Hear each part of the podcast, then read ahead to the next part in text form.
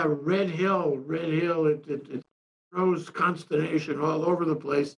Red Hill, it's a big controversy now. Um, you got to remember that the Red Hill storage tanks date back to World War Two. Been there all this time, and maybe that's the problem, um, because they have to be maintained in order to contaminate, contaminate the water supply. There have been, you know, complaints over the years, a little here, a little there, and a kind of a crescendo of complaints, if you will, and maybe a crescendo of contamination too. Um, and now the public is definitely involved. And two of the people who were involved in, in the controversy and in, in the public um, response to all of this. Uh, so um, can you tell me, um, you know, what the current status is? Because let me say that the status moves almost every day. There's a lot of press on this, um, and it seems to be, you know, uh, as I said, a crescendo.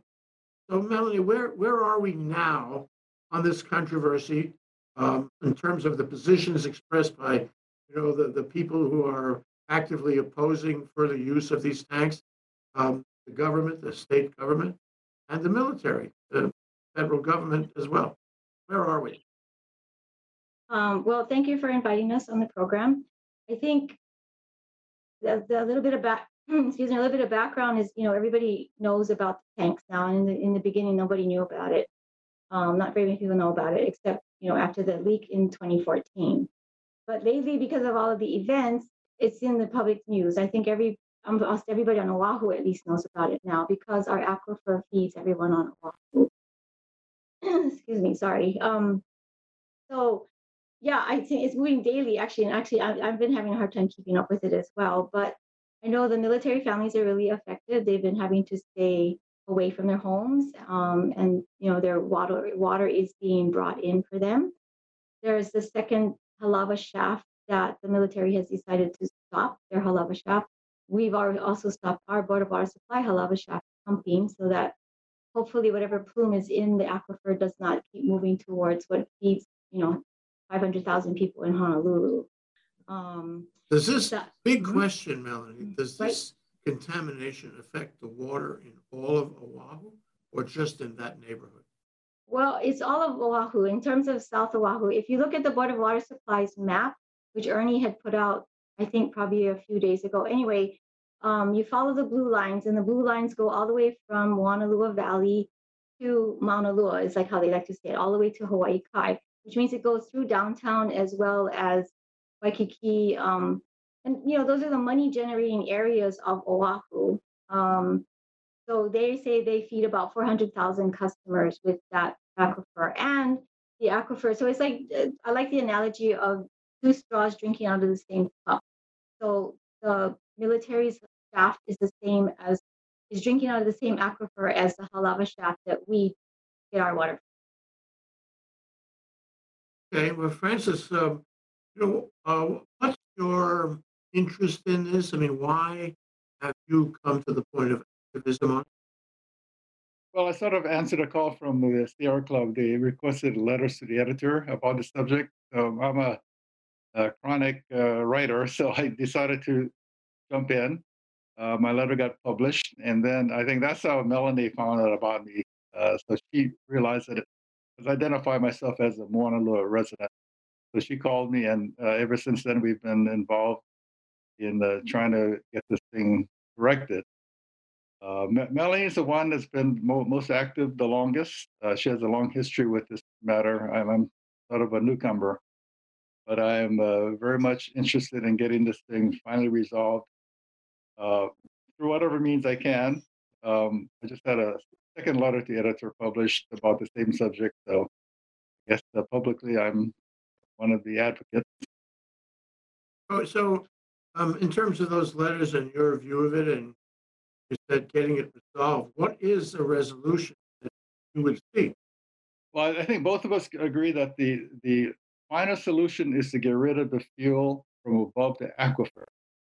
Because as long as the uh, fuel is there, regardless of whether operations have ceased, if the fuel is still there, there's always the possibility it's going to leak. And there is a long history of numerous leaks.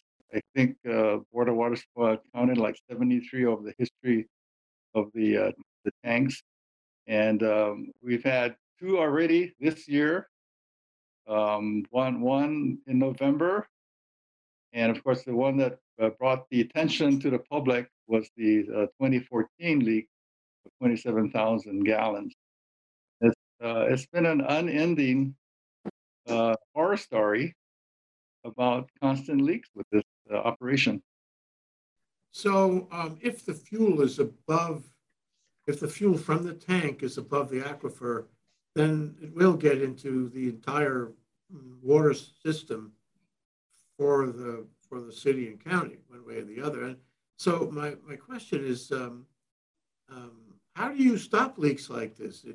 I guess the solution you're talking about is you, you pump out all the fuel from all the tanks that are vertically above the aquifer. Um, and then and then you have no possibility of leaks because there's nothing to leak from. Is, is that what you're seeking?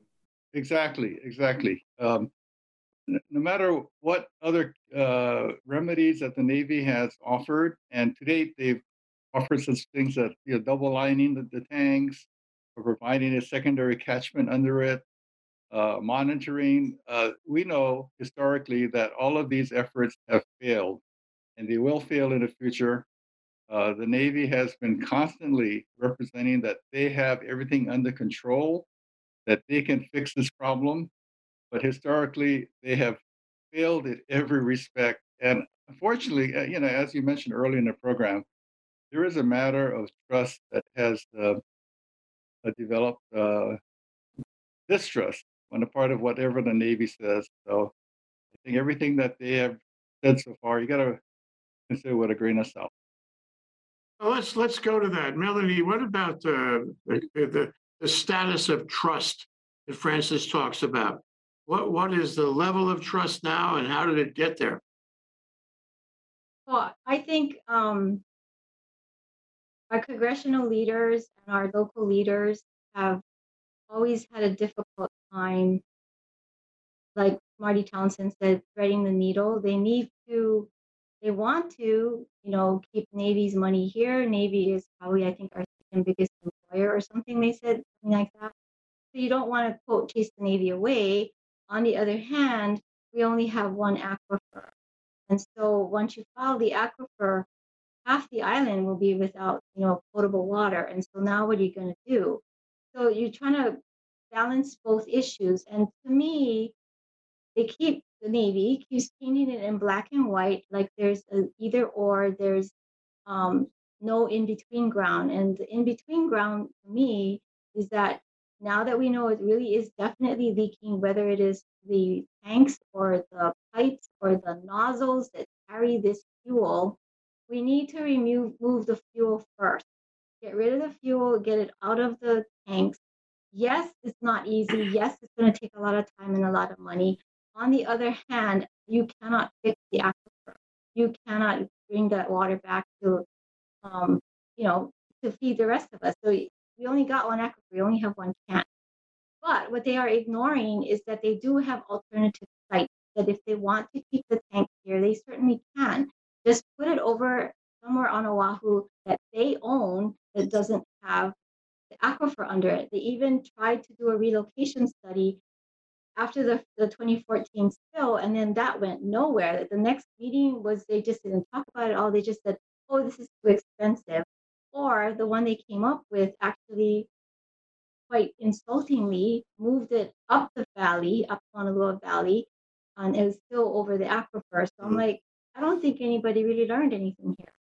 So it's that it's that kind of thing which um, erodes the trust um, between those who would um, you know, seek a better solution in, in the community and and the Navy. I, I guess. Uh, how, but how do you know that that trust is eroded? Is it talking to people? Is the Navy as responsible as it should be? I mean, responsive. I mean to say. Are they engaging with you? Are you engaging with them? Where's the trust? No, they don't. They don't. I don't think they engage with any of us. I mean, we have that one fuel tank advisory committee meeting every year, which I actually asked two years ago, could we have it at least twice a year? So now we are. Um, and that's the only time they answered to it. They used to have public meetings, which they don't have anymore, and they say mm. it's because of the pandemic. However, we're having a Zoom meeting, so we could have a Zoom meeting as well with the Navy if they would if they would want to allow it. But um, yeah, I mean, you know, it's Francis and I speaking for ourselves. I don't hear from everybody in town, but you look at the letters to the editor, you look at Civil Beat letters to the editor, you look at the poor Navy families who are having to deal with this. I mean, I feel like telling Del Toro, you should have just stayed at Halsey Terrace, and then you try and bathe with bottled water. You try I, I want to, yeah, I want to explore that in detail with you. Francis, you had a point you wanted to make, and I don't want to cut you off. Right. You, you know, a good example of the lack of trust that has developed is the, what happened in the past couple of weeks. Uh, we've since learned that uh, on November twenty-seventh, the uh, Navy had shut down its uh, Halawa shaft, and this is before any complaints by military families began to arise, at least became public.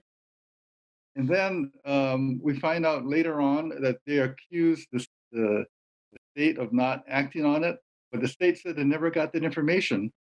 And why would the state, the governor in particular, uh, request that the shaft be shut down if he already knew? It just doesn't make sense, you know? The whole, the Navy spokesmen have not been forthcoming. Uh, they have, if you have to use the word, lied about it. Uh, they could have told the B W S or the D O H back when they shut down the shaft that they're closing down, so that the Board of Water Supply could investigate and maybe shut down our shaft, which feeds, you know, four hundred thousand people. So you know, just that example alone shows that they're, they have not been transparent. Yeah, it sounds like transparency is a big issue here. So um, what level of transparency, what level of engagement would you seek in order to create an environment, uh, that's that's a loaded word in this context, isn't it? Uh, create an environment where you could reach um, some arrangement that would be mutually acceptable, if there is one. Jay, I'm, I'm not an expert, not an, not an engineer, but I think at the very least, there has to be independent monitoring of the, of the wells, uh, independent uh, experts, not relying only on the expert. And yet this brings back the point that was made earlier. The, the Hawaii delegation um, has to rely upon the Navy now for information upon which to make policy decisions. And I can speak to that topic because I did serve uh, in Congress uh, two occasions, once when I first started my legal career and once uh, when I retired. And I know that all of the delegation has to rely upon the military for that information. And that's where we we're end up with this problem, you know, because uh, we're getting bad information, we're getting incorrect information, sometimes dishonest information. So there has to be independent uh, inspections, Uh, independent monitoring, independent testing. That's the only way we're going to get the correct information to make the right decisions. Can the delegation help you achieve that? I hope so. I don't know. Spoken directly. Uh... We got to get you back in Congress, Francis. I've done my part. uh, Melanie, I wanted, I, I, as I suggested, I wanted to ask you about how this problem affects lives, and how it affects health in a given family, and how it affects public health, and how it affects the future, you know, life expectancy and all that. What are we talking about biochemically here? Well, the fuel, you know, is is diesel. Well, not I should say that. It's just gasoline, I guess, for what, with a better way of saying it. Um, and so, really, quite frankly, I don't think anybody's done experiments on gasoline. People ingesting gasoline. Other than that, we know the side effects that people are feeling, diarrhea, nausea, vomiting, headaches, are because they were exposed to ingesting um, the gasoline. But nobody's going to do an experiment and say, okay, what are the long-term effects? And so, yeah, I'm I'm reading the same newspaper reports that you are, that there's pregnant women um, drinking this water. There were kids bathing in it, drinking it. People were doing it for who knows how long, because maybe it's been even longer than the Navy said. Um, you know, Department of Health has recorded all these leaks since like nineteen eighty-three or before. Um, you know, there's there's all those long-term effects that we probably don't even know. But if the aquifer is fouled, where are we going to get water for half a million people? I mean, they're already yeah. having difficulty bringing it in for the nine thousand people that are their troops, which is even sadder because it's their own people and they're like not even taking care of their own people, let alone us. And can you taste it in the water? Can you taste the gasoline, the biochemical? Some people, some people said they did, right? Yeah. You know, and so, um, but it, it depends on what part per million it's at, or part per billion it's at, whether it can taste it or not. I, I don't know, because that's not my area. Um, but yeah. You know, you made, you made a, a point a minute ago about how families are concerned, so that, you know, when when you when you know there's something in the water, a la Flint, Michigan, you know, um, and the lead in the water in Flint, Michigan, um, aside from the biochemical effects, uh, the medical effects right. on people and kids and long-term effects that we may not know, you know, what exposure may do over the decades, um, you get a psychological right. reaction. Uh, you get you get anxiety, right. and of course that that is its own problem. So can you talk about that? Well, I mean, it, look at the pandemic. All of us have been getting anxious for the past couple of years. Um, I know just even in my own practice, there's more people coming in anxious and having to look for a counselor and be on medication, not want to be on medication, things like that. Now you just compounded it with, I don't know if I poisoned my kids, right? And so all these women, and they don't have the support of their spouse, or all these men who don't have the support of their spouse, who are, like they were saying, under the sea and don't even know that this is going on. So, yeah, it, it's going to be it's going to be more far-reaching. And if it starts affecting the local population and we have to start foraging for water, that's going to be another problem. We might just be turning against it. No. My next question to Francis, you know, talk about um, moving the tanks to a location, Melanie said, which would also also be owned by the federal government, by the by the Navy ostensibly. Um, do we know where that would be? Do we know where, how that would work? Well, it, it's not a, a matter of moving the tanks. The, the old tanks are going to just stay there. We might have to fill them in with uh, concrete or some filler. But um, the other tanks that should be built would be built elsewhere.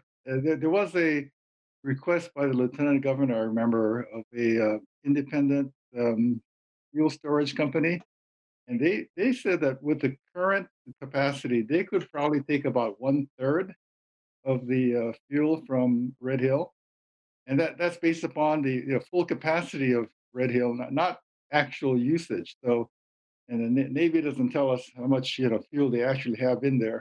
They just tell us about the full capacity. So uh, there is some ability in the local community to take some of it. Some of it may be put on tankers. Others could be put on um, temporary uh, uh, tanks elsewhere. But it, this is not a, a short-term project. It's going to take a number of years. Uh, the Navy did uh, do this. They did um, uh, decommission underground tanks in two locations on the mainland, one in uh, Point Loma, California, and other Manchester, Washington. And they were able to do it, but on a much smaller scale. But, um, you know, if uh, we start now, we start construction now, uh, we could get some tanks uh, up and running, uh, I would think, in a few years. Um, you know, it may be too late by then, because I think the aquifer is already contaminated. But let's, we got to get started. Got to get started right away. So what does the Navy say to that? You know, they, they seem to poo-poo any uh, any other um, proposals other than their own. And their own project uh, won't be done until twenty forty-five. And, you know, we don't have that time to wait. Uh, mm.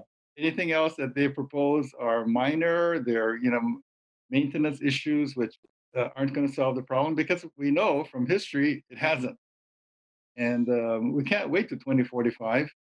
Uh, we got to start now. And then if this one company locally said they can take one third of it, then, you know, there may be others that can take some some other part of the uh, total capacity. I think also, you're suggesting that um, th th these tanks are bigger than they need to be. What, what I mean is uh, that there's excess fuel in there that, that is beyond what the Navy needs to for its uh, ordinary operations. Is that right? How do you know that? Uh, who is saying that? Well, you know, um, can I butt in or? Go ahead, Melanie. Well, um, so like I said, I've been part of this F C H A C committee, and so I actually asked the captain that, and I said, how much fuel do we really need? And he says, oh, I don't know that. You would have to ask C L A. I'm like, okay, but somebody must know this. And I said, well, he said, you should ask your legislator. So I did. I wrote to them. I asked them, and I did not get an answer. I got a form letter back saying, oh, yeah, we're very concerned about the tank. So then I wrote again, and I said, okay, but you didn't answer my question. And then I got the answer that said, oh, that's um, national security secret. And so you don't, we can't tell you how much fuel we actually need. But um, if you look at it logically, we are not, we don't have as many surface ships as we did before in World War Two, which is what this was built for. We have more, you know, nuclear powered things. And so I don't think we need as much fuel there. But of course, they're never going to tell me how much is in the tank, how much we need. Mm. And we also have RIMPAC coming up this summer, apparently. So we can drain some of the fuel that way and just not refill it.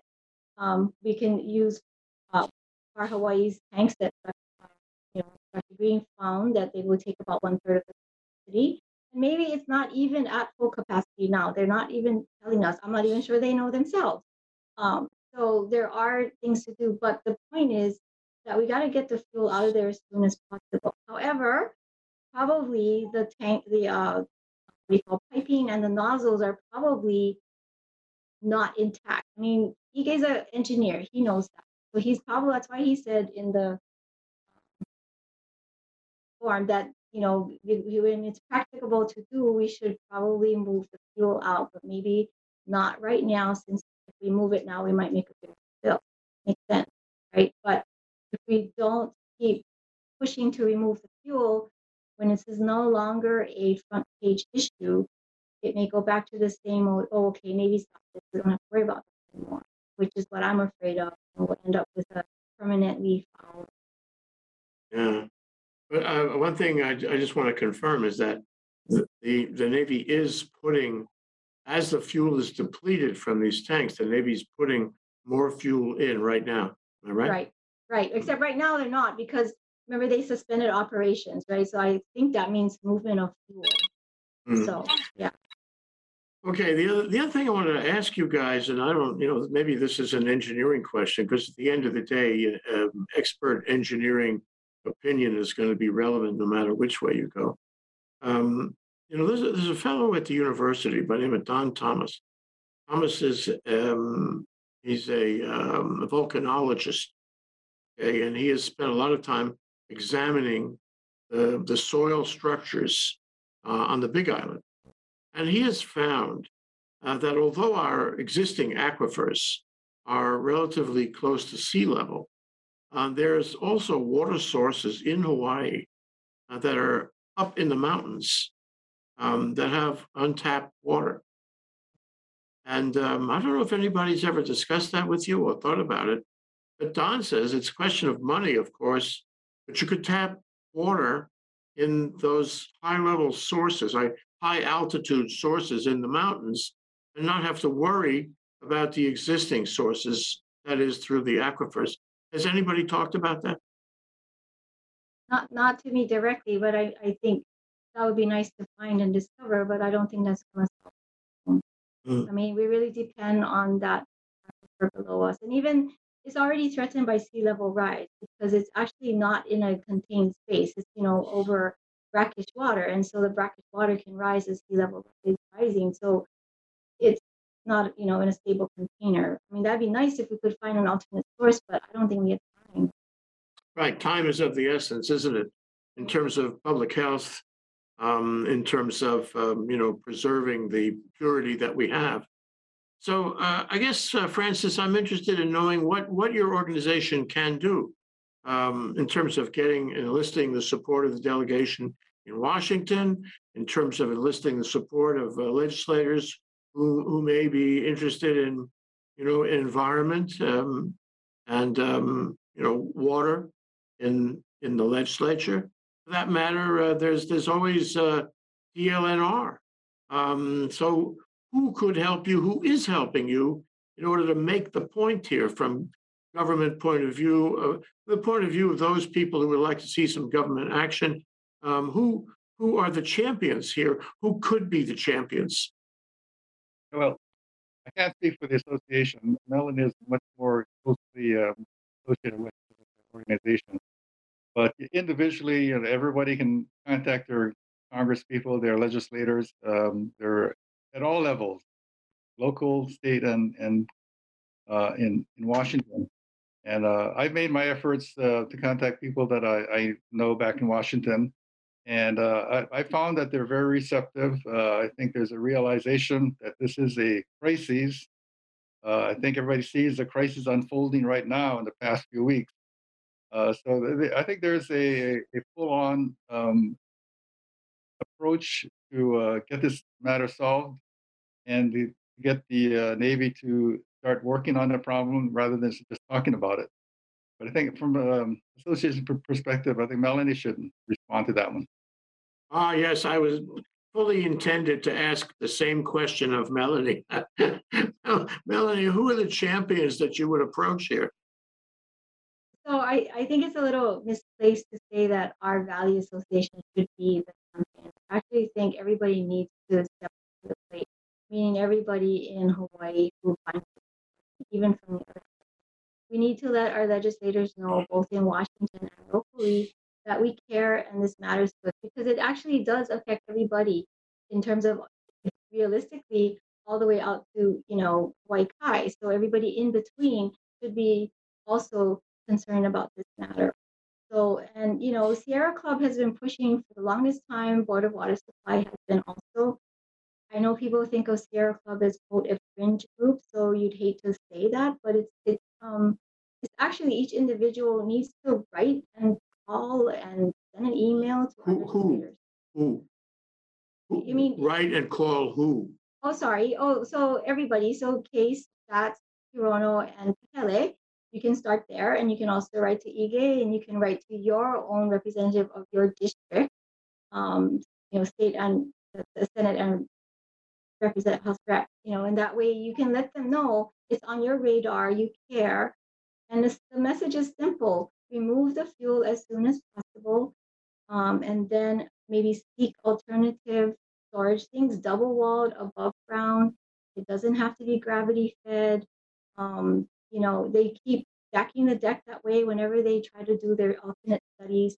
It doesn't have to be, but you definitely want an interstitium between the walls that will monitor for leaks. You can get to it and stop it before it gets all the way out to the environment. Um, they like cut and cover. They like gravity fed. Fine, you can do it at Mokpo Peninsula because that one is not over the.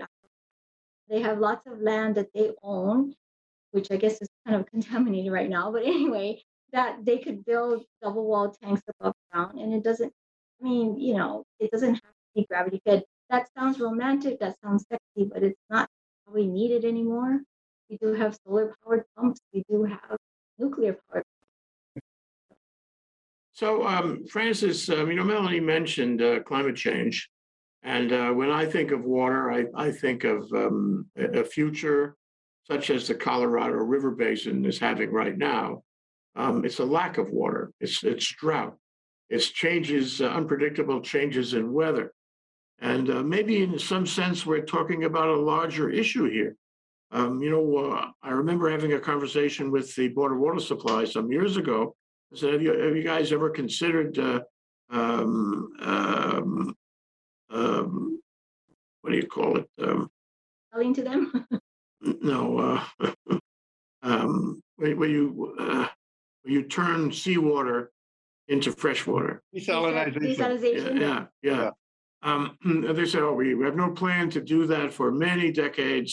It's not time for us to think about that. Well, it's not money either because, um, you know, it cost San Diego uh, billions and billions to do it. They did do it, um, but it was very expensive. So query, you know, what about the possibilities of some of these water, you know, futuresque water solutions, um, you know, in, in terms of the seawater source, in terms of the bladders we hear about, you know, ocean bladders, in terms of, um, you know, some of these larger uh, civil engineering kinds of solutions, which are maybe not appropriate right now, but which would be appropriate when we reach another stage in, in climate change. Is that part of this discussion? I think right now it's really not. uh, we're not looking that far ahead. Uh, you know, Hawaii has uh, world-class water, uh, best in the world, um, without the necessity of a lot of chemicals uh, to make it uh, drinkable. Uh, so, you know, we we had an ideal situation with a great uh, aquifer system of providing um, uh, ideal water for the for all purposes. Um, but I guess eventually there, there has to be some effort to look at alternatives, such as desalinization. We live uh, right in the middle of an ocean. There's ample uh, seawater all around us. But, you know, uh, we got to just protect what we have. Um, we have such great assets. And to have one of these uh, beautiful, um, awesome assets gets spoiled by just carelessness and irresponsibility, you know, that, that's unforgivable. It's unacceptable. So uh, that's where our efforts are right now. And uh, I think um, hopefully it's not too late, but if we can reverse um, the irresponsible practices of the Navy right now, perhaps we can save what we do have without having to go to extraordinary means. Ah, well put. So we're at the end of our uh, time, and I want to ask you guys for Any any thoughts you would like to leave with our viewers? Um, you know, what message would you leave with them in terms of how they should see this issue and what they should do about this issue? Francis, you go first. Well, what comes to my mind right now is uh, the image of the, the tanks. The, the lining of the tanks are supposed to be one quarter inch thick. Right now, in many spots, it's down to one tenth. And even then, the Navy thinks it's enough, it's good enough, it's, it's safe enough. Picture that when you're considering this issue. We are on the verge of, if not already there, a major uh, calamity. So people got to act right now. There's no time to dilly-dally, no time to think of other less important things. This is our livelihood. This is our economy. Imagine if Waikiki goes down the tubes because of bad water. Just think about that. Time to act. Yeah, Melanie, Francis makes a good point because we are at Christmas, and this is um, the Christmas season always reminds me of Charles Dickens and the Christmas Carol and Scrooge. Um, and, um, you know, the, the whole thing about the, the ghost of Christmas future, if you remember. So uh, you know, Francis touched on this, but I want to ask you about it too. What is the ghost of Christmas future if we do nothing? What will happen? Um, well, if we do nothing, I can see the Navy continuing on its way. And it will, at one point in time, we will have a catastrophic event, and the tank will leak, or the nozzles and the tubes will leak, and we will foul the aquifer. And there'll be, you know, half a million people without potable water. It'll be too expensive to truck it in or actually, you know, load it in. The Navy will say, you know, Hawaii is no longer useful to us. We'll probably sail away and let's find another port. Um, and then leave us without our tourism either, because who wants to come to a Hawaii, you know, um, potable water? And, and Waikiki is all done before. So, yeah, I mean, the time is now. People need to step up. Congress appropriates money to Navy. We got to talk to the congressmen. Congress works for us. They work for us. I mean, we always tend to think of these people as being too far out of reach, but we are the citizens who vote them there. And so we are the citizens who need to let them know this is important. And we need to have change. We're not saying Navy go away. In fact, if we make a ton of tanks, we'll, we'll employ a lot. Right now, it just takes four people to run the uh, tank. It took thirty-nine hundred to make them, and that was in three years. So it's going to take a lot of time to dismantle them, to clean them up, not dismantle them, sorry, to clean them up, um, and then to build new tanks if that's what they want to do here. And I think there's a lot of unions that have a lot of members make money that way. The story of Hawaii Nay. Well, Melanie Lau and uh, Francis Nakamoto, I, I really appreciate you coming on. Um, I think it's very important that people speak up on issues like this, and I and I admire you for doing so. I hope you get some results from the champions out there in government, uh, and I look forward to circling back with you later to see how it all goes. one thing is clear, we can't forget about it. That's clear. Thank you, Melanie. Thank you, Thank Francis. You. Thank really you. Appreciate you coming on. Aloha. Thank you very much.